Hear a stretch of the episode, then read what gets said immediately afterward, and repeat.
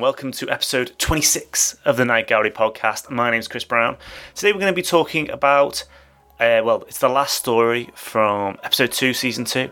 It is Satisfaction Guaranteed. This is the last story that you see on Hulu and also on uh, the DVD, but in actual fact, it wasn't originally the last story. It was written by Jack Laird, though, directed by Jeannot Szwarc, and um, there's no introduction from Serling. The reason for this is because, well, it was first aired on March 22nd. Um, it, uh, which was a rerun, uh, 22nd of 1972. It was a rerun. Uh, it was used to, uh, well, to replace Witch's Feast, which we talked about last week. It's an indication of how they used to uh, to move stuff around and play musical chairs with the stories in an attempt to get things right, and how everything was kind of slotted together more like a jigsaw puzzle than actually a um, well, and actually like a way story, you know, these kind of things normally are done, where you kind of hit your timings right and go from there. Um, it works well actually because it, you know it replaces quite weak story with quite a good one. Um, it's a, it, you know for a Jack Laird short, it's a lot of fun. Our story though is uh, about a customer who's played by Victor Buono, who is distinguished, but to be honest with you, a little bit sinister looking. He's at an employment agency and he's after a female member of staff, a secretary. And he gets a succession of women, um, all with impeccable skills and some who are actually quite fit, to um, uh, to to come in. Uh, and he's but he's not happy. This um, this gives the woman who owns the employment agency, uh, Mrs. Mount, who's played by Cathleen Cordell, massive worries. On her wall is a sign that always says "Satisfaction Guaranteed," and um, it's something that she prides herself in. That she's always able to find the right person for the right job. But in this case, it appears that he doesn't want well, he says he's massively picky, but he doesn't seem to be that interested in skills, nor is he inter- particularly interested in any of these particular women that have that have come through the door. Instead, what happens is the uh, well, Mrs. Mount's file clerk uh, comes through. Uh, she's very plain and full of figures, and our customer is frankly delighted. What about that girl? It's blotted out. It's only the filing clerk. It doesn't matter. She doesn't take shorthand. Makes no difference. She can't type. Nobody's perfect. Her handwriting's illegible.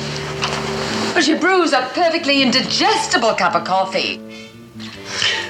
I think the amount of this check will make further conversation unnecessary, Mrs. Mount. You want her. You actually want Miss Blodgett? She is precisely what I have been looking for, if you'll pardon the prepositional ending. But Remember your motto, Mrs. Mount. Satisfaction guaranteed. very well, sir. Mrs. Mount is obviously uh, quite uh, confused by the situation, but is happy to let it go and asks him exactly when he wants it to start. But um, but our man, our customer, is uh, looking even more shifty than normal, and uh, he's already getting out a knife and fork and tucking a, a napkin into his shirt. Uh, that won't be necessary. He is rather too purposely tucking, uh, licking his lips and fingering his set of cutlery. I can just eat it right here. Um, you know, well, I mean, it's it's great fun. I mean, it's it's a bit weird. There's obviously a lot of sexual innuendo going on there, you know, but it's the kind of thing that you can get quite easily under the radar because obviously the overt styling's going around it. Laird script gets uh, quite a bit of help, to be fair, from a good quality a double act sparring between Victor Barono and uh, Cathleen Cordell. They, they they they work well together. There's a Victor plays the character with such um, relish. You know, he's got a, he's got one of those kind of faces that kind of like he's got he's, he's he's working a massive kind of demonic goatee on the go, and I think it, you know, and and and Cathleen's um, rather demure, very upright um, owner of the employment agency, is also brilliant as well. A really good fit for the story. It has a light touch again from from Szwarc, who's able to, to give the story uh, the touch it needs really to be able to pan out well.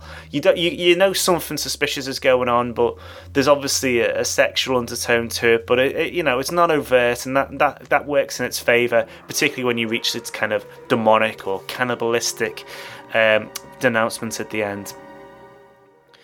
Um, it's it, you know it, it, it's very droll and it, it's very aware of what it's trying to say in terms of the uh, the way that men can sometimes use women, and it's done in a very well, in a very clear and, and quite quite professional and brilliant way. Um, well, ironically, because considering the fact that this was actually a rerun uh, when this was first screened, it, it was a hit.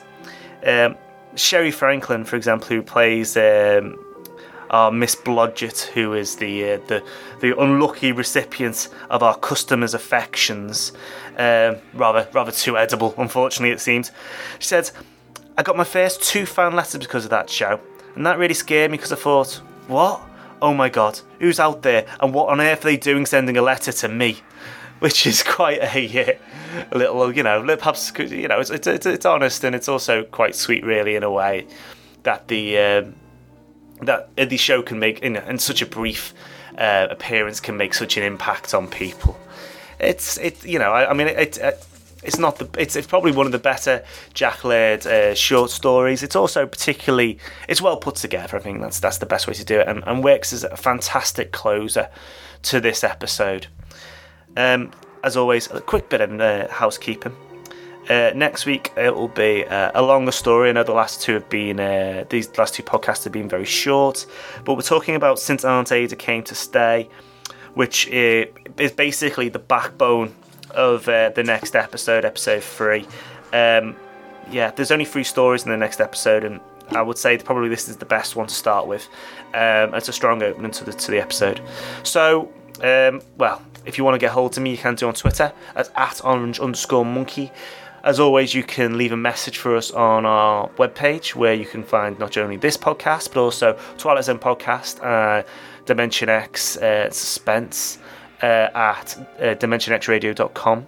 There's also links to the Twilight Zone UK forums uh, and also. Um, well, there's also articles and whatnot, and various other links that you can you can check out. Um, we do try and keep it well. Tom updates it regularly, and obviously, and try to get out as many episodes of this podcast as I can. So, as always, thanks to Tom for hosting the show. Um, so that'll cover it for me for today. Um, next week, talk about since Aunt Ada came to stay uh, for quite a, a witchy a witchy tale. Uh, speak soon. Take care. Goodbye.